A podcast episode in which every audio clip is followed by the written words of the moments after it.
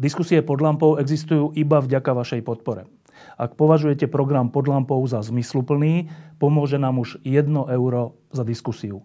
Vopred vám veľmi ďakujeme.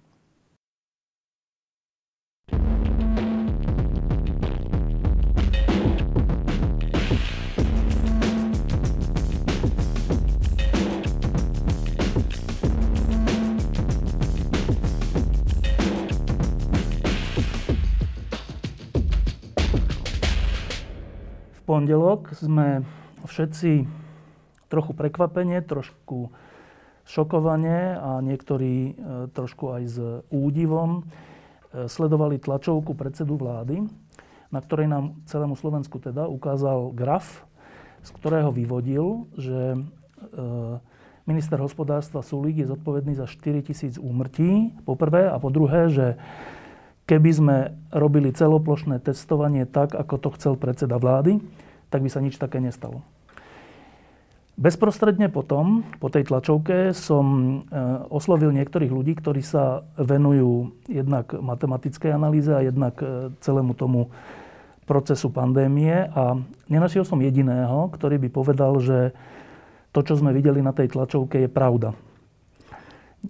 Všetci s väčším alebo menším hnevom hovorili, že také niečo ešte nevideli tak som si povedal, že musíme urobiť e, pod lampou práve o tomto, lebo ak e, sa medzi národ vypustí nepravda, tak je zodpovednosťou novinárov to korigovať. Zavolal som preto Martina Smatanu, ktorého sme to už viackrát mali, ktorý pracoval v Inštitúte zdravotnej politiky a ktorý sa práve tejto e, veci venuje celý ten rok pandémie a on okamžite súhlasil, pretože tiež mi povedal, že je z toho rozčarovaný, čo videl na tej tlačovke. Tak, Martin, Tvoj pocit, najprv, tvoj pocit, keď si tú tlačovku dopozeral? Asi taký ten prvý bolo, že ja som práve vtedy plne pochopil, prečo Facebook a Twitter dá zablokovať e, sociálne účty prezidenta Trumpa v Spojených štátoch. E, lebo to, čo vlastne pán premiér má k dispozícii, je taký dar alebo príležitosť obrovské mediálne pozornosti, na ktorej môže stávať a nás nejakým spôsobom spájať alebo motivovať. Ale včera bol včera toto presne využil na to, aby uh, skreslil informácie, aby osočoval. A ja som mal z toho pocit normálne, že hnevu, negatívnych emócií, na, namiesto toho, aby to bolo niečo, čo nás pozbudí do posledných pár ťažkých týždňov pred očkovaním, sme počuli, kto môže za omrtia, kto je všetko zlý a, a proste klamstvá, ktoré vychádzajú uh, z, z jedného grafu, ktorý si teraz spomínal, ktorý uh, síce tvrdí čiastočne to, čo pán premiér vraví, ale už opakovane sme počas pandémie videli, že v tých detailoch sa skrýva tá pravda a ak sa tie detaily ignorujú, potom sa robia zlé rozhodnutia. Dobre, tak uh, videli sme ten graf. Tak uh, ty si tiež človek grafov. Máš ho tu so sebou? Tak ukážme najprv ten graf, že čo sme to vlastne videli. Tak, tento graf zobrazuje uh, priemerný počet Eh, nakazených za 7 dní od 1. oktobra až nejakou predikciou do konca marca. To sú tieto, tieto stĺpčeky, ktoré pekne sú zobrazené. Tento graf následne ilustruje, ako sa tá krivka hýbala v čase na základe toho, ako sa menili opatrenia. V princípe to hlavné, ako, ako sa realizovalo plošné, plošné testovanie, ktoré bolo spravené počas víkendu 31. 10. a 1. novembra. Čiže tu vidíme, že tu počet infikovaných rastie, to sú tie denné Áno, prírastky. To je 500 na nejakých 3000. Tu zrazu klesá, tu Áno. rastie, tu potom hrozne rastie a tak ďalej. Dobre, tak. a teraz v čom je to pravda a v čom je to nepravda. Tak, s tým, že hlavný argument bol, že najlepšie opatrenie, ktoré existuje, je plošné testovanie a keby sme ho spravili v decembri, ale nespravili sme kvôli tomu, že sa nekúpili testy, tak zbytočne zomrie 4300 ľudí, čo akože veľmi Čiže teória z tej tlačovky bola, že keby aj tu sme urobili, teda na začiatku decembra plošné testovanie, tak tá kríka by išla takto tak. a takto. No pravdepodobne by asi nejako šlo ďalej, lebo toto je... A proste nebol by tu tento kopec. Tak, tak to bol, to bolo také veľmi extrémne silné tvrdenie z tlačovej besedy a pochopiteľne bol z toho obvinený, myslím, že pán minister Sulík a boli tam nejaké viaceré iné potom konsekvencie s tým, že záver bol a preto teraz musíme plošne testovať, až kým nebude prevalencia 0,5%. Takže, takže to, no, toto bol teraz, ten graf. keď to človek nezainteresovaný, keď sa na to pozera, tak si hovorí, dobre, tak keď tu rástli, e, rástol počet infikovaných, tu bolo uh-huh. plošné testovanie? Áno a tu, tu klesli, uh-huh. no tak je zjavné z toho grafu, uh-huh. že to plošné testovanie strašným spôsobom pomohlo. Znova, tu keď to rastie, tak znamená, že nezainteresovaný, či človek si povie, keď zopakujeme to isté, tak sa zopakuje ten istý tak. dôsledok, bude to klesať. V čom tak, tak, to nie tak. je pravda? Uh, presne v tých detailoch a v tom, že tu sa zabudli viaceré m, mm, také kľúčové fakty, ktoré som teraz rád vysvetlil.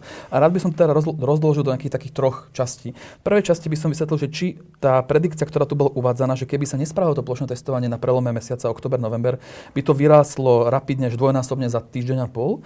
Potom by som sa sústredil, že či ten pokles po tom plošnom testovaní bol reálny, alebo či to je nejako skreslené, a či sa to môže plošné testovať, alebo nie, niečo iné. A potom vlastne, čo sa dialo od toho novembra a ďalej, a či by sme vedeli dosiahnuť potom tie isté Dobre, výsledky tak v decembri. Tak. Tento graf začína v oktobri 1.10., ale kľúčové je si povedať, čo sa dialo predtým, lebo predtým bolo veľa takých, nazveme to, eh, zlomových bodov, eh, ktoré často boli aj veľmi zmetúce, lebo každý deň sme niečo iné počuli.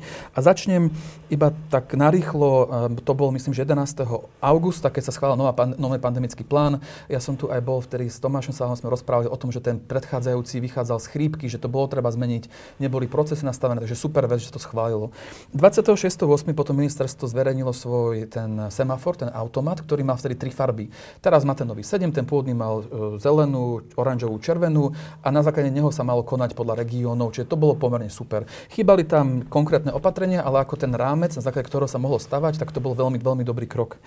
K prvému deviaty, e, keďže sa čakalo, že deti sa postupne vrátia do škôl, zamestnanci do práce, tak sa sprísnili opatrenia a to sa sprísnilo e, tak, že sa zakázali exteriérové podujatia pre viac ako 5 e, ľudí a interiérové pre viac ako 500. S tým, že tuto sa prvýkrát stalo 1.9., že pandemické, respektíve epidemické konzílium malo iný názor ako pán premiér a, a nevyhovelo sa mu, lebo pandemická komisia vtedy chcela mať povinnú karanténu detí predtým, ako nastúpia do škôl a správal sa tam kompromis, ktorý je pomerne rozumný, že namiesto toho sa sprísnia podmienky vstupu, to znamená, že tam musí byť povinný ranný filter a nejaké iné, iné parametre. 1.9. sme mali ten, ten 7-dňový priemer príjazdkov okolo 70-72 presne, ak sa nemýlim.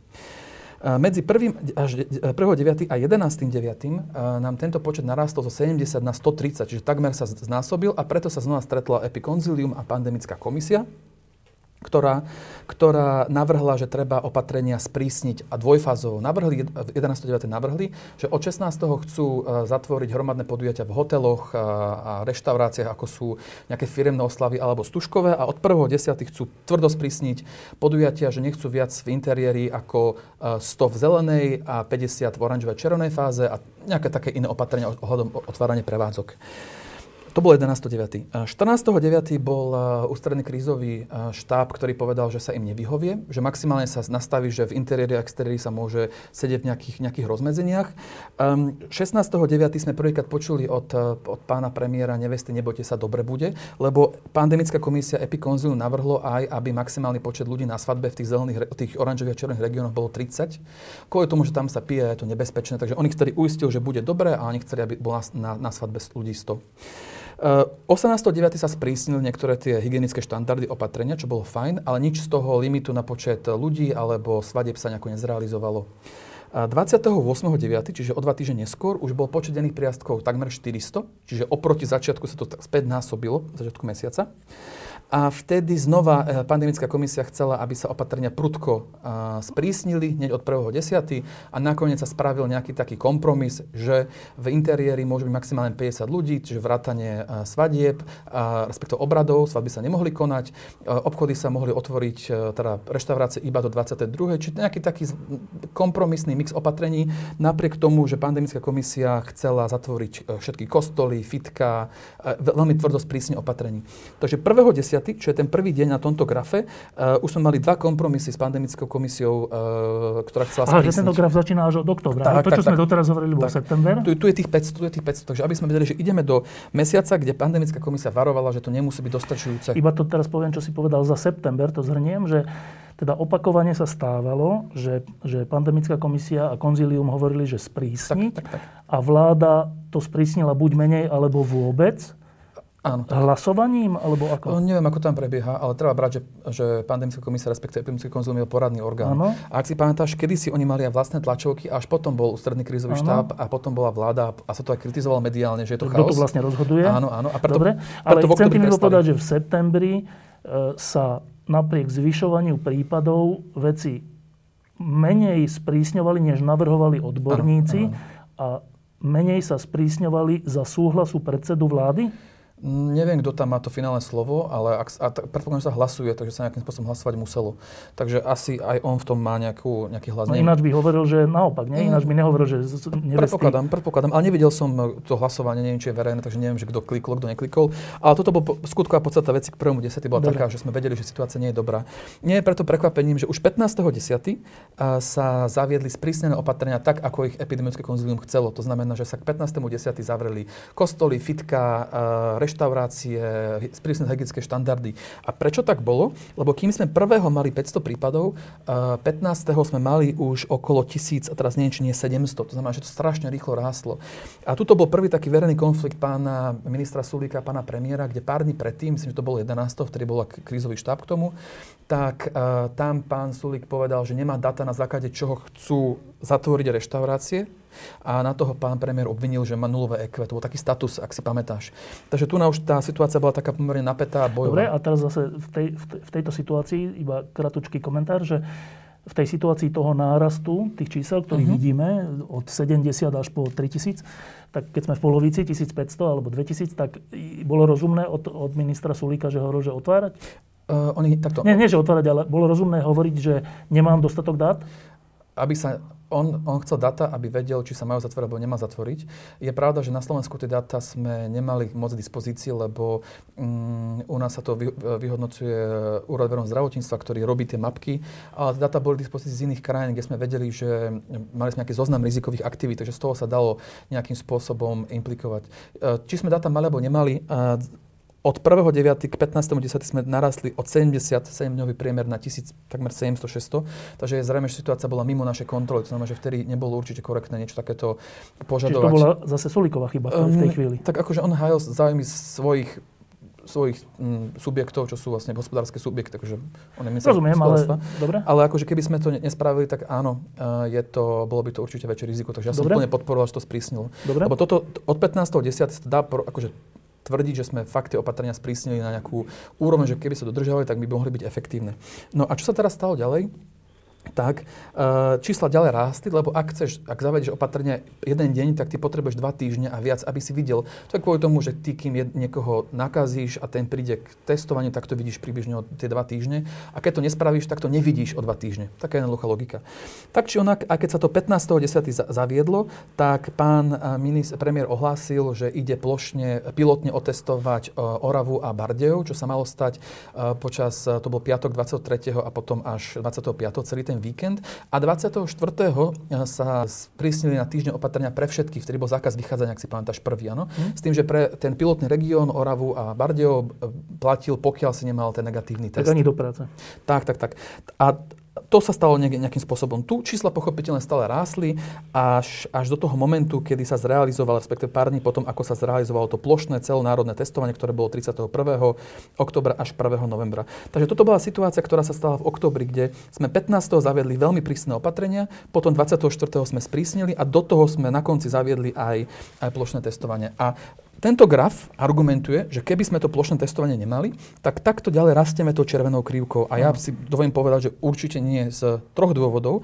Prvý dôvod je ten, že keby sme sa pozreli na, na týždňové nárasty percentuálne, že ako to rastie, a pozrieme sa na 1. oktobrový, 2., 3. a 4., tak rozdiel medzi, že ten týždňový nárast prvého bol približne 60%, strašné číslo, druhého bol 50%, tretieho bol 40% a, a posledného bol iba 28%. To znamená, že tie opatrenia od 1.10. a 15 sa postupne začali, začali áno. A ten, ten týždeň, keď sme robili, ten víkend, keď sme robili plošné opatrenia, tak to bolo, bola, bola po, menej ako polovica z toho začiatku mesiaca. To znamená, že ak by to pokračovalo takýmto tempom, tak v žiadnom prípade by sme nešli do takéhoto exponenciálneho javu, šli by sme pravdepodobne do nejakého do nejakého vrchola uh, a takto by to ďalej pravdepodobne stagnovalo. Takže toto je prvý argument.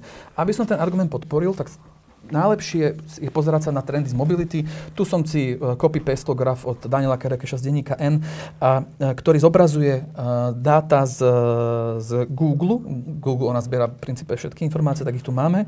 A čo je kľúčové pre šírenie vírusu je mobilita a spoločenské kontakty. Keď sa nehýbeme, ten vírus sa šíriť proste nemôže. Keď sedíme doma teda. Tak, keď sedíme doma. A keď sa pozrieme, tu sú mesiace, začína to marcom a tuto je september, október a november, s tým, že tuto táto linka, táto linka je, keď sa sprísnili tie opatrenia 15. a potom 24.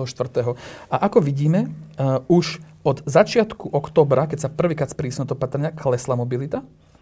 A potom ešte rapidnejšie klesla, keď sa, keď sa sprísnili tie opatrenia, áno? Vidíme, vidíme tu E, poklesy. Tie, tie grafy sú tri, pretože... Uh, prepač, tri, lebo toto, toto je pohyb v pracoviskách, toto sú služby rekreácia, toto je verejná doprava. Dobre, takže vo všetkom to kleslo. Áno, takže zrejme, že tie opatrenia, či už od 15. alebo 24. výrazne znížili mobilitu, mobilitu. čo iba svedčí o tom, že ten, ten trend by určite ešte ďalej klesal a nerástol.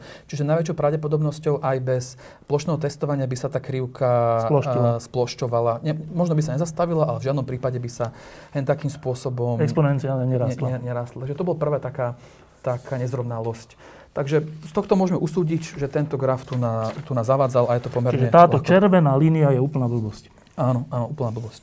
Takže tak, čo sa ale stalo, a to už je ten druhý bod e, toho vysvetlenia, že prečo to takto kleslo, tak je pravda, že tento deň tu prebehlo plošné testovanie 3,6 milióna ľudí, e, 30, teraz neviem, či 8 tisíc pozitívnych, alebo 36, celková pozitivita je 1,06%.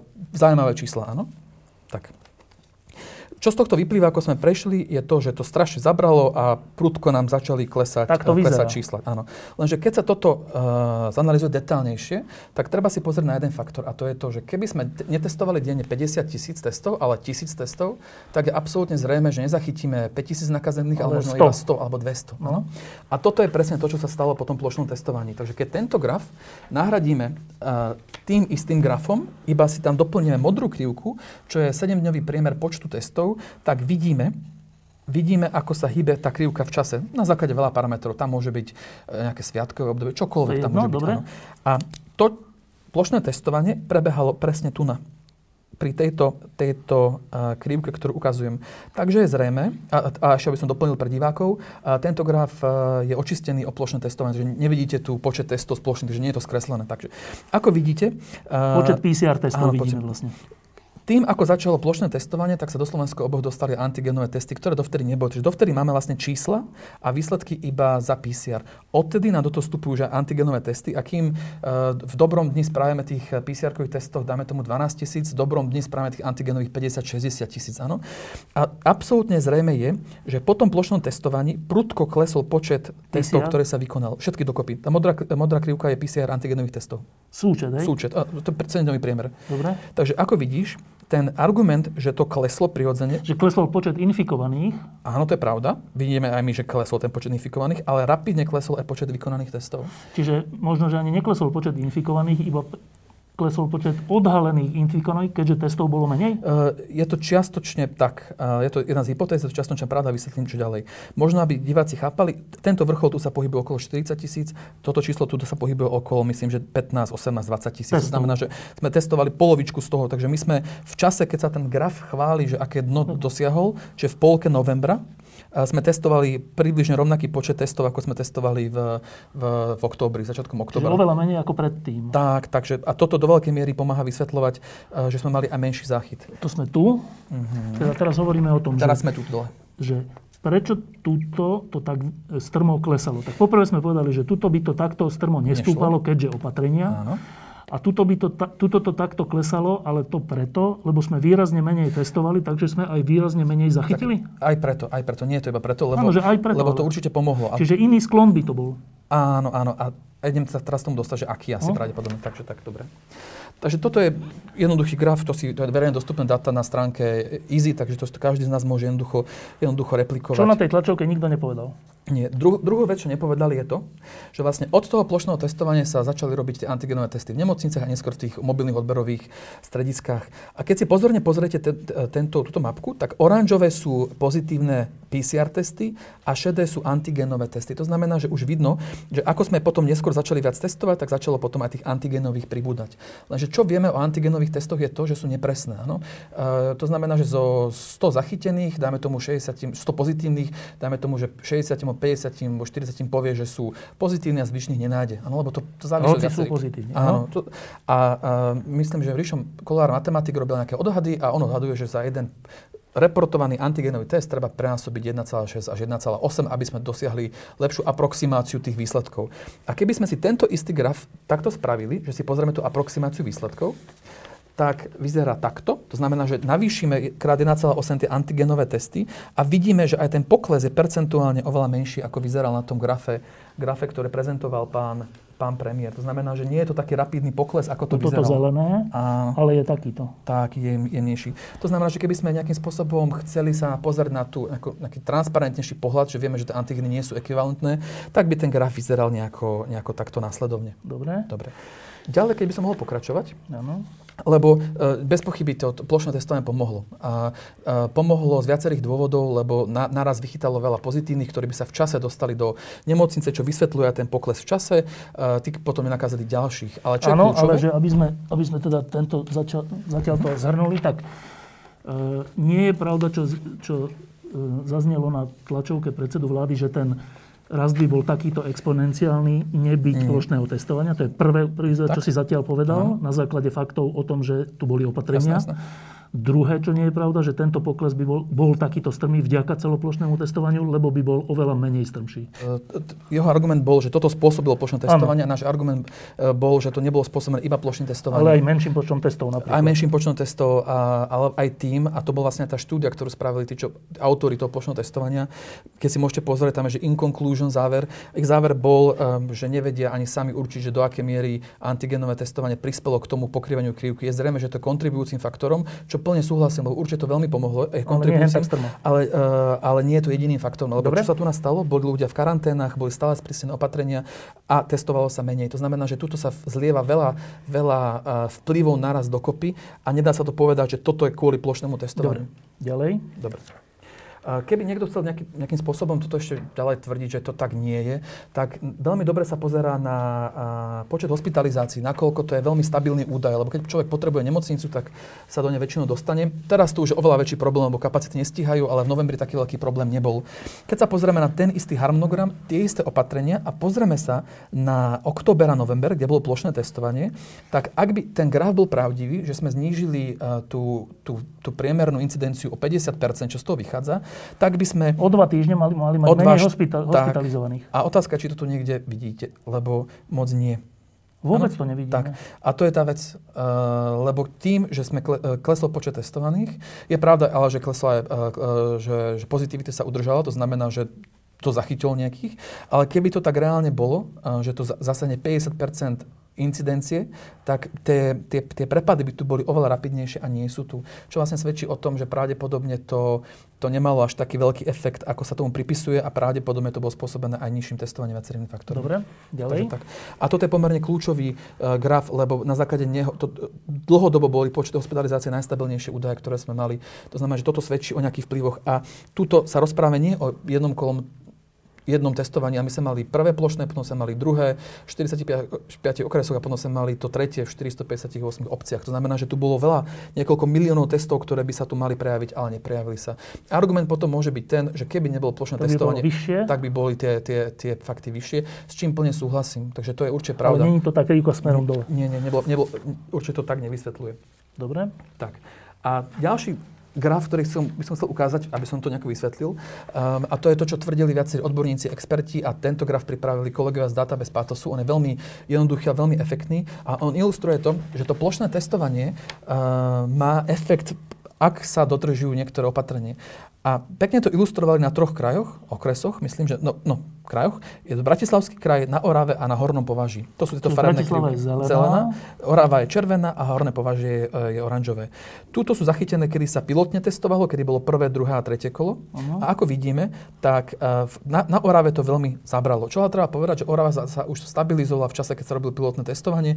Treba povedať, že tam bola všetká mediálna pozornosť, bolo tam 650 vojakov, policajti, ktorí vynúcovali opatrenia, lebo čo máme problém teraz, je, že my nema, nevinúceme tie opatrenia. Sme krajina, ktorá má pomerovo jedno z najviac policajtov v Európe a nepoužívame na to, aby sa dodržiavali. Tuto na Orave, tu, tu sa to extrémne dodržiavalo a preto to výrazne pomohlo, aby to znížilo. Máme tu potom prípad uh, Bratislavského kraja, kde vidíme, že bolo prvé kolo testovania, druhé už bolo iba v niektorých častiach, nie všade, kde ten vzťah nevidno, že by bol nejaký, nejaký signifikantný. A potom tu máme napríklad horné považie, kde sa môžem pozrieť, prvé kolo bolo, druhé kolo bolo, ale čísla stále rástli. Dokonca to, tretie kolo. ako. To vysvetľujeme tým, že to nie je iba tým plošným testovaním, to je tým, že to musí byť plošné testovanie, opatrenia a tie opatrenia sa musia dodržiavať. To je to Dobre. kľúčové, čo, čo, nám, čo Dobre. nám išlo. Takže keď sa teda pozrieme naspäť na tento pekný pekný farebný uh, graf, tak tvrdenie, že toto bolo vplyvom plošného testovania je určite... Nesedí? Nesedí. Nespochybňujem, plošné testovanie pomohlo, ako sme videli v tých premorených regiónoch, keď to je spojené s vynúcovaním opatrením, uh, s viacerými inými vecmi, ktoré sa tu bohužiaľ uh, nestali. A keďže tu vieme, že sa stali viaceré komunikačné chyby, modrý papierik sa rovná sloboda, uh, že údaje z plošného testovania sa nenahadzovali a nesledovali sa kontakty, tak bolo vlastne iba otázkou času, kedy sa to znova začne, kedy to začne narastať. Takže tak. Takže k tomu, k tomu tvrdeniu uh, pána, pána premiéra. Takže toto je skôr, nazval by som férovejší pohľad na vec, ako že tvrdil, že to bolo plošné testovanie. Tak teraz sme v polke novembra, dáme tomu už nejakého 15. alebo 14. novembra. Čo sa tam stalo, to je kľúčové. Medzi tým sme mali teda prvé veľké testovanie, potom sme mali 7. 8. novembra testovanie v 45 okresoch a tretie kolo testovania bolo 21. alebo tak nejako. To bolo už potom iba 458 v e, obciach. Čo sa tu stalo? E, tak z nejakého nepochopiteľného dôvodu 16.11. sa rozhodlo, že sa uvoľnia opatrenia. Znova znova sa povolili hromadné podujatia, ako napríklad v kostole, v kína, nejaké športové podujatia, myslím, že športové ligy sa povolili. Kto to uvoľnil?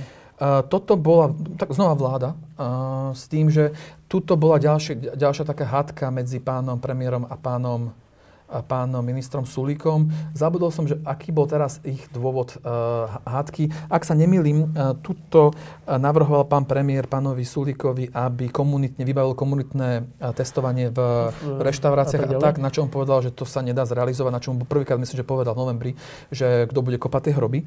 Takže tuto 16.11. Uh, na základ, aj keď sme nemali data, aj keď sme analytici a matematici tvrdili, že je to príliš skoro, aby sme čo realizovali, tak oni uvoľnili opatrenia. Takže to bol hrozne chybný krok a ja som to veľakrát verejne, verejne kritizoval.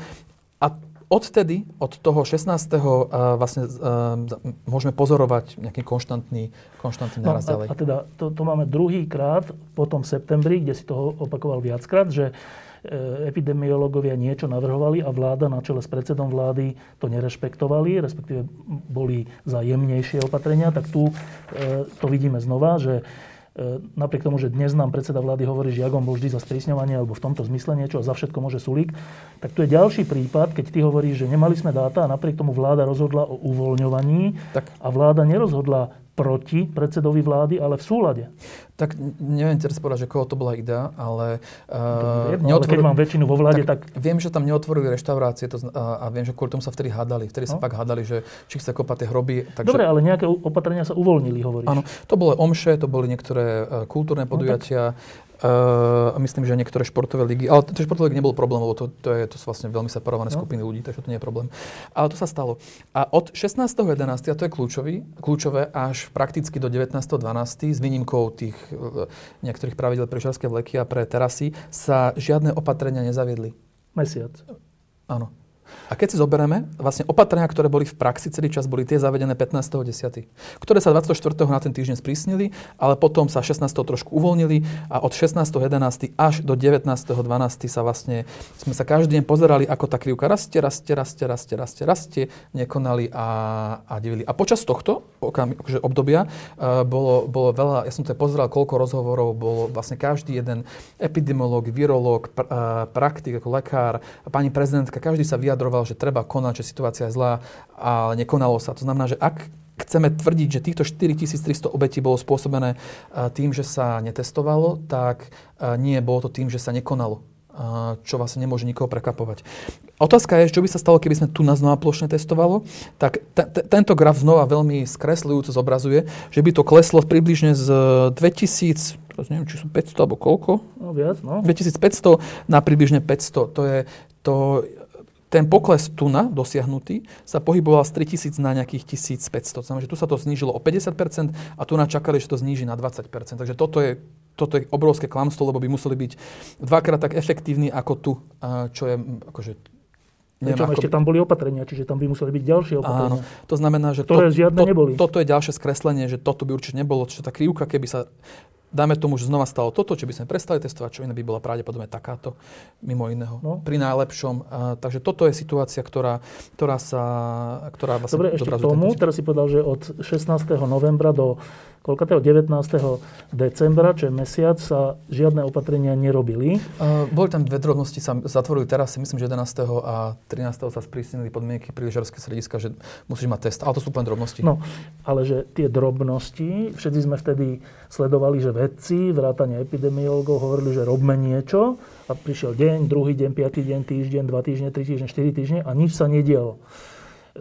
Ano, tak... My, ktorí to sledujeme ako novinári, na to máme nejaký, nejaké vysvetlenie, že prečo sa nič nedialo, hoci tá krivka stúpala. Ty ako človek, ktorý sa zaoberá číslami, máš na to nejaké vysvetlenie? Z pohľadu čísel? Nie, žiadne. Že prečo sa nič nedialo? No, ako bizar. Keď 16.11. uvoľnené opatrenia sa mali nejakých 1700 priemer prírastkov. Keď sa 15.10. sprísňovali, z tých prírastkov sa mali 1500. Takže tam nejaká logika, matematika, rácio, to nás opustilo veľmi dávno. A mne sa, mne sa zdá, že od to 16.11. až vlastne dodnes sa e, stalo z plošného testovania nejaký sexuálny fety, že buď plošné testovania všetci, alebo nič. No. Lebo to, medzi tým sa mohlo napríklad regionálne testovať. Tých testov nebolo veľa a mohlo sa to dať, ako to dokázal napríklad Trenčín, kde pán primátor zrealizoval plošné testovanie Trenčína, dobrovoľné, e, kde sa potom vďaka Pavlovi Čekanovi pozitívne PCR pretestovali. Presne tak, ako sa to odporúčalo. Na vonok sa to zdá, ono to vyzerá ako šialená otázka, ale na základe týchto čísel a faktov je úplne oprávnená. Že to vyzerá tak, že, že vo vláde to bolo tak, že keď predseda vlády povedal, že musí byť plošné testovanie, keď nie, tak nebude žiadne. Nebude ani regionálne. Nebude nič. Nebudú opatrenia. Inými slovami, radšej nech ľudia teda sa infikujú a zomrie sa, a potom ja poviem, že vidíte, to je kvôli tomu, že nebolo plošné testovanie. Takto to vyzerá zvonka. Je to tak? Tak toto vyzerá aj na datách. Ale či to takto reálne bolo, neviem, ja som tam nebol. Neviem, že ako sa hádali, že kto čo tlačil, ako to presadzoval. Ale keď sa pozeráme na, aká bola situácia, tak je to ťažké pochopiteľne, že tu sme už dosahovali hodnoty e, priemeru okolo, okolo 4-5 tisíc a stále sa nekonalo. Um, čiže Čiže pravdepodobne to bolo. Je, je pravda, že tých testov už nebolo tak veľa, aspoň podľa, podľa tvrdenia. Viem, že sme mali tých milión rapigenov, ktoré sa nemali použiť. Ale stále, keď to dokázal Trenčín pred tými sviatkami, keby sme to isté spravili napríklad v Nitre a v ďalších dvoch kritických regiónoch, tak verím, že tá situácia dnes je oveľa, oveľa lepšia. Lebo to je, ak je to tak, tak to je hrozné. To znamená, že e, to, tam je nadradený vlastný nejaký politický záujem nad život ľudí, čo presne vyčíta predseda vlády Sulíkovi, ale v skutočnosti to vyzerá, že to bolo jeho problém.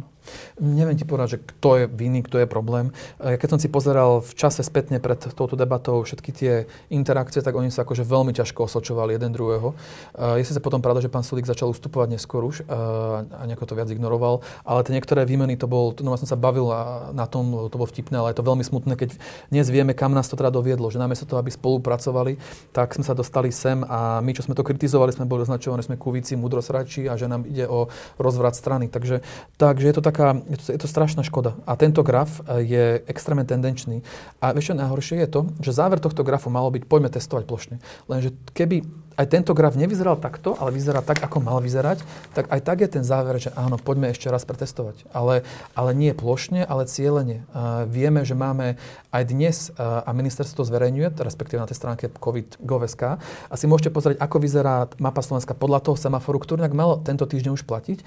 A nie sú všetky rovnaké. Aby sme to mohli rozdeliť, že tie najčervenejšie a najčiernejšie by boli tak, ako bola robená Nitra alebo Orava, že bez toho nevídeš. A ostatné by mohli byť uh, tak, ako bolo Trenčín alebo teraz obec Prús Ruske, kde bola účasť 66% dobrovoľná. To bolo dobrovoľné. Takže toto sa určite dalo realizovať a nikto by to podľa mňa z odborníkov nespochybňoval, lebo keď to je cieľené, keď to je podporené uh, v tých oblastiach, kde je fakt kľúčové policajtami, vojakmi, aby to vynúcovali, tie opatrenia, tak to fakt vie fungovať. Kombinácia opatrenia, plošné testovanie, jasná komunikácia a ich vymáhanie je to, čo potrebujeme. A toto by sa dalo zrealizovať. Keby, keby tú istú tlačovku mal, ale nebolo to tak strašne osobné a iba testovanie a nič iné, tak e, tá kritika by tam nebola. Len to sa celé zvrhlo do nejakej demagógie a je to strašná škoda. Je to strašná škoda toho, že nevyužijú tú príležitosť a strašná škoda, že uh, ten graf je no, klame, bohužiaľ. Dobre, a teraz e, ešte tento graf sme už teda prešli celý, lebo čo znamená čo, čo znamenajú tieto tri šípky? Aha, takto. Uh, neviem, kedy bol robený tento graf. Uh, pravdepodobne skôr, lebo on má trošku... Nie, tie údaje, ktoré sa zverejňujú, sa aktualizujú spätne v čase a toto sú neaktualizované, takže on musí byť starší. Ja predpokladám, že tento graf potom robil nejaké predikcie na, na január, ktoré nejako odhadli. A potom argument bol, že keby sa spravilo masívne testovanie podľa kôl, tak sa to nejako, nejako ďalej v čase zlepšuje. Toto je tiež nejaký iba odhad, ktorý je absolútne nerealistický, lebo on by, on by predpokladal, že spadneme pravdepodobne z 10 tisíc prípadov na 500 za, za 3 týždne, čo by no bol svetový, čo by bol svetový rekord. Áno, ale toto je táto istá matematika bola aplikovaná pravdepodobne tu a vieme, že je to teda veľmi skreslené. Takže tento graf um, mal slúžiť na PR alebo čo? Tak jeho informatívna hodnota je strašne skresľujúca. A najhoršie je to, že veľa ľudí tomu nepochopia a to pozrie, že aké je to super. Ono je pravda, že plošné testovanie je súčasťou toho riešenia, alebo jedného z riešení, ale nie je to riešenie. To riešenie je to, že tie opatrenia sa budú dodržiavať a um, že sa to aplikuje tam, kde treba. Hlavne teraz, keď sa blížime do, keď vieme, že máme uh, stovky personálu v PNK, nemocnice kolabujú a ešte musíme teraz riešiť obrovský logistický projekt uh, vakcinovania, tak posledné, čo potrebujeme, je ešte robiť obrovské masívne logistické cvičenie s plošným testovaním, lebo to sa proste kapacitne nebude dať stíhať. Dobre, a teraz keby si tento graf mal, e, teraz sme si ho rozobrali úplne, ale teraz ešte raz, aby, sme, aby, to v nás, aby sa to v nás zachovalo, tak skús ho každú, každú, tú, každú tú časť jednou, dvoma vetami popísať, že čo sme počuli a čo bola pravda. Dobre. Čo sme počuli je, že keby nebolo plošné testovanie, tak e, exponenciálne alebo rapidne ďalej rastú prípady, čo nie je pravda, lebo sme ukázali, že ten nárast už spomaloval z nejakých 70% na 30 a prudko klesala mobilita. Dobre. Druhé, čo sme počuli, že kvôli plošnému testovaniu sme dosiahli tento pokles o približne 50% testov. Záver je ten, že ten pokles bol aj vďaka tomu, že to zrealizovali, čo pomohlo stiahnuť rizikových a infekčných. Ale prudko nám klesol aj počet vykonávaných testov. To znamená, že sme menej testovali a menej zachytili. Dobre.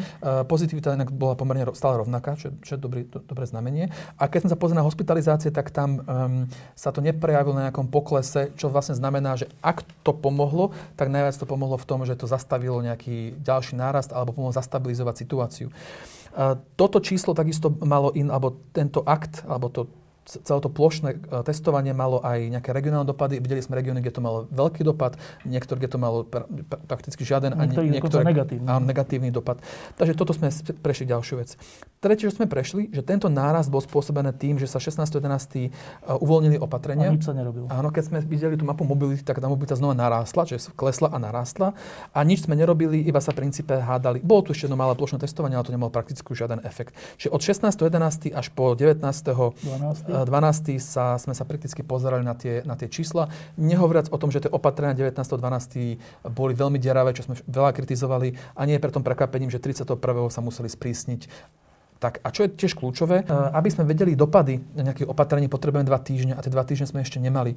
A za mňa osobne ten e, lockdown reálne začal až 1.1., keď sa to začalo. A ak si sa prídeš do mesta, stále nemáš pocit, že je nejaký lockdown, lebo keby si nevedel, mal nejakú haváriu, zobíš sa po pol roku práve dnes, tak netušíš, že sú nejaké opatrenia v meste, ale aspoň už vydať pánov policajtov, ako to vynúcujú, čo je absolútne kľúčové. Čiže podľa mňa tie, tie čísla, uh, sa, ak sa preukážu, tak sa preukážu tento a budúci týždeň, lebo teraz sa budú stále preukazovať ešte tí chatári, ktorí sa vrátia sem a, a tak, tak, tak. Čiže, čiže tá tlačová beseda bola z tohto hľadiska predčasná, zbytočne agresívna a zavádzala v viacerých kľúčových, kľúčových faktoch, ako je napríklad pravdepodobno, že takéto strmé plošné test, no, zlepšenie sa, sa dá dosiahnuť. Čiže tá idea ja rozumiem pánovi premiérovi, že chce, aby sa testovalo. Myslím, že väčšina ľudí to podporí, ak to je teda uh, lo, uh, regionálne. regionálne alebo zamerané. Uh, a napríklad, keby sa to robilo v uh, očividných ohniskách alebo pravdepodobných ohniskách, čo sú veľké továrne, výrobne, pravdepodobne to je Jaguar, Continental, PSA, kde sa ľudia točia a pravdepodobne sa tam, tam miešajú. Takže keby sa to tam pravidelne robilo, kľudne dvakrát, tri, trikrát týždenne, tak to má enormný dopad a enormne to pomôže. Spolu s tým, že tie opatrenia sa budú vynúcovať, lebo opatrenia už máme dobré, iba ich musíme proste vynútiť. Takže keby sa toto spravilo, tak e, nepotrebujeme testovať všetkých každý týždeň, ako navrhol, čo, je, čo by bola strašná, strašne vyčerpávajúci proces primárne pre uh, zdravotných pracovníkov. Dobre, tak e, a teraz pár záverečných otázok. Tak poprvé, predseda vlády je, má mandát z volieb, má, vyhral parlamentné voľby, mal veľa percent, preto sa stal predsedom vlády, jeho klub je najväčší, jeho počet ministrov je najväčší, čiže to treba rešpektovať a, je, a všetci to rešpektujeme. A teraz ale čo je to za situácia, keď e, človek, ktorý má e, najväčší mandát, demokratický mandát, e, urobí takúto tlačovku, na ktorej nie je pravdivé takmer nič. Čo to znamená? To je ten, tá analogia s tým Donaldom Trumpom, ktoré som, ktorú som povedal na začiatku. Uh, a ak si pamätáš, ja som mal, takto som s tebou sedel možno pred dvoma mesiacmi, keď som povedal, povedal slovo postfaktuálne. No. Žijeme v dobe, že kto má priestor a kto kričí hlasnejšie, ten má pravdu. Uh, toto je bohužiaľ pravdepodobne sa stalo štandardom vládnutia týchto dní, čo je nesmierna škoda, lebo toto je jeden z hlavných dôvodov, prečo my ľudia sme skeptickí a nedôverujeme. A keď sa to potom skombinuje s tým, že vidíme, že sú nejaké čachry machry s, s očkovaním, tak je, nie je absolútne prekvapujúce, že tie opatrenia sa každému z nás o čo si ťažšie dodržujú. Takže, takže tak. A k tomu prirátame to, že sme unavení, veľa z ľudí už začína mať pochopiteľné finančné problémy, lebo nemohli otvoriť prevádzky alebo čokoľvek, tak tá atmosféra je preto vypetá a ľudia často proste už, už uh, konajú nezodpovedne. Čo znamená, keď uh, jeden člen vlády, predseda vlády, hovorí o inom členovi, podpredsedovi vlády, že je zodpovedný za 4 tisíc mŕtvych? Tak, vieš, nie som politolog, sociológ, eh, odborný na túto tému, ale keby som ja u mňa v práci uh, mal kolegu, ktorým sa takto osočujeme, ohovárame, obvinujeme a zrejme, že naša spoloč- spoločná spolupráca nefunguje a ja som jeho nadriadený, tak ja som za to zodpovedný. No. Logicky. To je ako, ja som zažil x krát, aj keď niektorí kolegovia niečo pokazili. Ja som bol ten, ktorý to musel zriešiť. A vieš, aký dobrý príklad tohto? A nie, si pamätáš, že som bol takto, takto u Brania Závodského, keď sa neobstarali tie stoly. Ja som, ja som to nebola moja chyba, naopak, ale ja som to celé zlý, lebo ja som za to zodpovedný a ja som to musel vyriešiť. To znamená, že hľadať vyníka, to, to, to, to, to je je tam nejaká hierarchia zodpovednosti a treba sa pozrieť, kto je, na, kto je prvý v tej, v tej hierarchii. A to je pán premiér v tomto prípade. Dobre, a teda záverečná vec. E, premiér je, aký je, vláda je, aká je. E, tí predtým boli o mnoho horší, čiže veľké, veľa riešení tu nemáme. Tak e, skúsme nejaké riešenia tejto situácie. E, mm-hmm. Tie čísla sú vysoké. Je tu e, ten britský e, variant vírusu, ktorý je asi infekčnejší a asi tým pádom je väčší problém. Tak e, keby sme boli zodpovední, keby sme boli chladnokrvní, čo máme urobiť? Mhm, dobre. Možno iba komentár tomu britskému víru, vírusu. A možno, nevieme, že do akej miery tu je alebo nie je. A to má teda dve konsekvencie. Ak tu nie je a máme takéto čísla, tak to sú zlé správy, lebo pravdepodobne, keď sa rozšíri, tak tie čísla pôjdu ďalej a opatrenia nebudú fungovať. Ak tu je a dosahujeme tieto hodnoty, tak je to dobrá správa, lebo aj s ním sa nám darí tú situáciu mať nejako... Aspoň nejakej, tak pod kontrolou? Aspoň tak pod, pod kontrolou, takže to je tak. A čo nám teraz, čo treba spraviť, tak... Um, Um, o, takto opatrne, ako povedal aj pán premiér korektne na tlačovke, vieme sprísniť už iba tým, že zakaže chodiť do práce. Čo uh, pri predstave um, toho, že by sme reálne vypli veľkú časť ekonomiky tým krajinám, predkladám, viem si predstaviť, že tam je veľa problémov s tým. Čo nám teraz zostáva, čo môžeme robiť, je presne v tých pracoviskách často testovať, keď vieme, že to je časť, ktorú ako nejakú, nazveme to kritickú infraštruktúru, nemôžeme vypnúť a uh, os, akože v ostatných oblastiach aspoň dočasne tie opatrenia uh, buď ešte viac prísniť, ale čo je kľúčovejšie, hlavne vymáhať tie opatrenia. Eh, keby pani policajti boli viac mestách a pýtali sa, kam ideš, čo tu robíš a tak, tak uvidíte, že tá mobilita klesne. Keď tá mobilita klesne, tak aj tie, tie čísla sa časom zlepšia. Ja by som toto určite skombinoval s tým plošným testovaním práve v tých eh, vysokofrekventovaných oblastiach, ako sú tie továrne, fabriky, čokoľvek. A, a kľudne aj v tých najrizikovejších regiónoch to plošne pretestoval um, minimálne raz. Totiž to teraz je taká situácia a to je to plošné testovanie prvé, ktoré bolo v oktobri a v novembri nám pomohlo v jednom. On nám dalo veľmi dobrý epidemiologický prehľad, že aká je situácia. My by sme bez toho nevedeli, že napríklad Puchov horí. Čo sa stalo, je, že s Puchom sa nič nespravilo, že nechal sa horieť znova mesiac, až kým nebol problém, ale dnes nevieme presne, lebo dáta sú trošku nestabilné po sviatkoch, ako sú na tom ktoré regióny. Tak ja si viem predstaviť aj tu možnosť, že všetci by sa pretestovali jedno kolo, ale potom by to bolo fakt už iba v tých regiónoch, kde je to najdôležitejšie. Um, a nie povinne každý, až kým to neklesne pod nejakú úroveň, lebo tá úroveň e, môže hraničiť s nejakou nepresnosťou tých testov a viacerými inými faktormi. E, je proti tomu niekoľko námietok.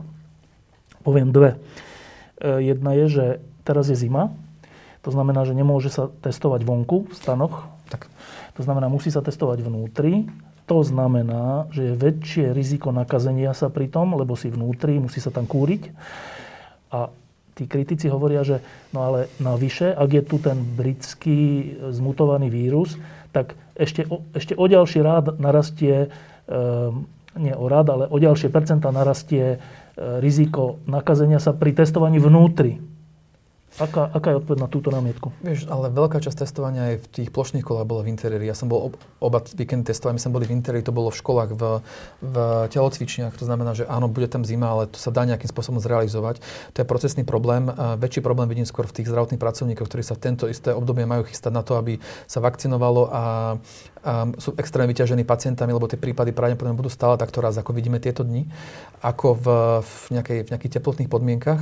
Um, ale to je to riešenie, ktoré som spomínal, že buď nás všetkých raz pretestovať, aby sme vedeli, aká situácia a potom sa sústrediť tam, kde je ten problém, alebo to spraviť fakt iba v tých regiónoch, kde to je najhoršie, ktorých napríklad database Patosu robí také trojfarebné hodnotenia regiónov. Myslím, že v tých najhorších nejakých 20, v tých uh, druhých najhorších nejakých 40 a ostatných to nemuselo byť. Uh-huh. To som akože teraz odhadol no, proporčne, ako to je. No, Čiže toto by bolo riešenie, ktoré by aj dokázalo no, ušetriť zdravotný personál, bolo by to aplikované tam, kde treba. A ak by toto bolo v tých regiónoch podporené aj tým vynúcovaním agresívnym armádou, e, policajtami, tak verím, že by sa to veľmi, veľmi rýchlo otočilo. No a to je, to je presne tá druhá námietka, že E, už pri tom prvom kole plošného testovania, celoplošného, bol problém zohnať zdravotníkov do každého toho miesta a ten problém bol až tak veľký, vrátane pomôcok a všetkého, že e, generálny štáb, ktorý, to, ktorý za to formálne zodpovedal, povedal prezidentke, že sa to, v deň, deň pred povedal, že sa to nedá zrealizovať.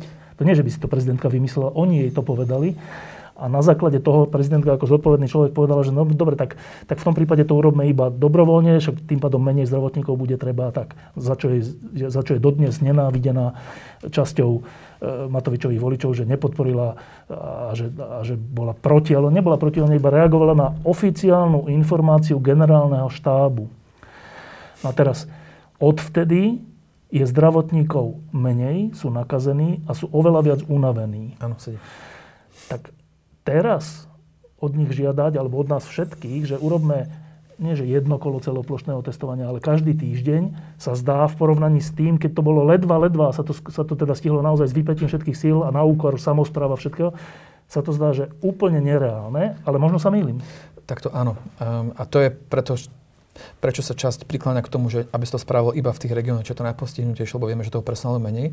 Ale medzičasom sa to vybudovala infraštruktúra mobilných odberových miest, ktoré sú, ktorých neviem, koľko ani už je, neviem, či nie už 200, ak nie je viac, teraz som to číslo strelil, lebo som to dlho nesledoval, ktoré sú platené normálne nejaké, nejaké, nejaký mesačný paušal za to, že to prevádzkujú. Čiže tieto centra by sa dali využiť na to, že by buď mali dlhšie otváracie hodiny, alebo by fungovali cez víkend, aby sa to zrealizovalo. Takže verím, že toto by sa dalo uh, tiež nejakým uh, Ale s tými zdravotníkmi čo? Čo? Mm, to by pravdepodobne museli byť tí istí zdravotníci, že by mali jeden víkend, eh, by sa no, ale museli... oni už majú víkendy za sebou, oni robia furt. A to, to, to nespochybňujeme. A to nechcem ani obhávať, iba sa snažíme nájsť nejaké potenciálne riešenie a to riešenie by pravdepodobne bolo využiť práve tú infraštruktúru tých odberových stredisiek, uh, lebo tá je, pomocky majú, to znamená, že to by sa dalo cez ne realizovať. Takže tá cesta tam určite je. Otázka je iba presne to, čo riešiš, či sa to dá, či to nebude vyčerpávajúce a zbytočne vyčerpávajúce pre všetky regióny. Ale tá situácia, Každý týždeň. Tá situácia je teraz taká zlá, že pre, ako som spomínal, väčšina Slovenska by sa určite pretestovať uh, masívne uh, síce asi, asi mohla. Nie som z toho zastanca, ale tie najkritickejšie regióny určite, ak by sa dali tie kritické regióny, tie frekventované oblasti, ktoré stále fungujú ako tie továrne a plus vymáhanie, toto je trojkombo a nám nič iné už potom nezostáva. Áno, rozumiem, ja len sa pýtam, či je realistické toto robiť týždeň čo týždeň celoplošne. Nie, to určite nie. Lebo keď si zoberieme, že ak to má začať tento víkend, alebo víkend budúci potom, víkend? budúci víkend, tak v čase, keď to bude finišovať, už to je v čase, keď predpokladám, že už budeme mať oveľa akčnejšiu aj vakcinačnú stratégiu, tak predpokladám, že tá, uh, tá, jak to povedať, tá kapacita ministerstva alebo vlády koordinovať dva kroky bude limitovaná naraz, takže hrozí to, že ani jedno, ani druhé dopadne dobre. Takže za mňa tri plošné testovanie pre všetkých, kým sa to nedostane 0,5, je skôr nejaké rozhodnutie od stola kvôli nejakému osobnému egu a pocitu víťazstva, ako kvôli nejaké logike alebo bezpečnosti alebo čomukoľvek. Dobre, a to je úplný záver. E, a aby sme neskončili iba tým, že e, počuli sme samé nepravdy na tej tlačovke a vlastne nevieme urobiť ani tie celoplošné testovania, čiže vlastne aj ten návrh je zlý a na 0,5% sa to nedá tak rýchlo urobiť a nemáme zdravotníkov tak tá dobrá správa je, že vakcína existuje, už nie len jedna, ale viacero. Už aj druhý typ prišiel do distribúcie v Európe a prídu ďalšie. E, vidíme Izrael, ktorý za, za, zaočkoval už viac ako milión, možno skoro 2 milióny z 5 miliónovej či 6 miliónovej krajiny. Čiže dá sa to. A teda skúsme skončiť nádejne, že e, Vieme ako Slovensko využiť túto veľkú zbraň, teda očkovanie, na to, aby sme na tou pandémiou vyhrali? Či to zraz zvládneme, tak áno. Um, máme šťastie, že takéto hromadné Spartakiady nám veľmi idú, čo sme dokázali aj pri tom plošnom testovaní, takže verím, že takéto logisticky náročné procesy zvládneme, ale dnes to nevieme posúdiť, lebo nie sú v dispozícii informácie uh, o tom, um, o nejakých, ako sme zistili teraz s pani Cibulkou a inými, že boli, boli chyby v, v čakacích zoznamoch, uh, dalo sa to nejakým spôsobom obísť, takže nevieme presne, že čo sa stane, keď tých vakcín uh, bude dostatočne, alebo dnes ich máme málo, preto to nie je až taký veľký problém. Nevieme, čo bude, keď ich zrazu bude 200-300 tisíc a nie pár tisíc. To ale uvidíme, ale máme aj z viacerých iných krajín veľa dob- akože najlepších praktík. Izrael je trošku extrémny prípad, nie kvôli tomu, že začal o týždeň skôr, ale to je krajina, ktorá je v princípe v konštantnej vojnovej pohotovosti a oni sú zvyknutí na takéto, mm, nazme to, extrémne rýchle núdzové riešenia. Čo je skôr dôležité, že oni sa sústredili na najrizikovejšie skupiny. Oni majú zaočkovaných viac ako 70% ľudí starších ako 60 rokov. A oni už očakávajú, že tento týždeň, ako sa rozprávame, tak ich počet tých kritických chorých, ktorí sú starší ako 60 rokov, klesne o polovicu. To znamená, že oni už dosahujú ten, mm, ten nazveme to epidemiologický, jeden z tých epidemiologických benefitov očkovania. A u nás uh, uvidíme najbližšie týždne, ako sa vysporiadajú s týmto, s touto dierou v tom informačnom systéme a ako sa vysporiadajú s tým, keď zrazu tých vakcín tu budú stovky tisíc a nie, nie tisícky. Ale viem, lebo dnes sme mali viaceré telefonáty s ministerstvom, tak viem, že na tom robia tak, tak prakticky všetci. Takže verím, že chystajú, kde budú aké chladiace boxy, aká bude logistika, ako to zorganizujú. Pevne verím, že sa spraví aj nejaký rezervný čakací zoznam, znamená, že keď náhodou zostanú o 4. po obede vakcíny, tak sa skon, automaticky skontaktujú ľudia v zozname, že kto chce prísť, aby sa žiadna nemusela nejakým spôsobom znehodnotiť alebo kto vie kde použiť. Takže verím, že tieto, tieto procesy sa doladia a, no a že takto, keď sa najvyššie stretneme, už každý z nás bude po vakcíne. Martin Smantara, ďakujem, že si prišiel. Ďakujem pekne. Tristné, čo?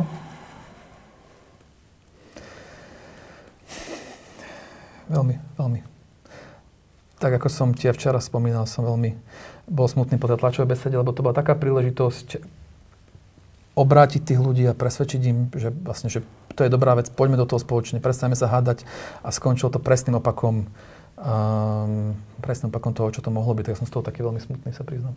Diskusie pod lampou existujú iba vďaka vašej podpore. Ak považujete program pod lampou za zmysluplný, pomôže nám už 1 euro za diskusiu. Vopred vám veľmi ďakujeme.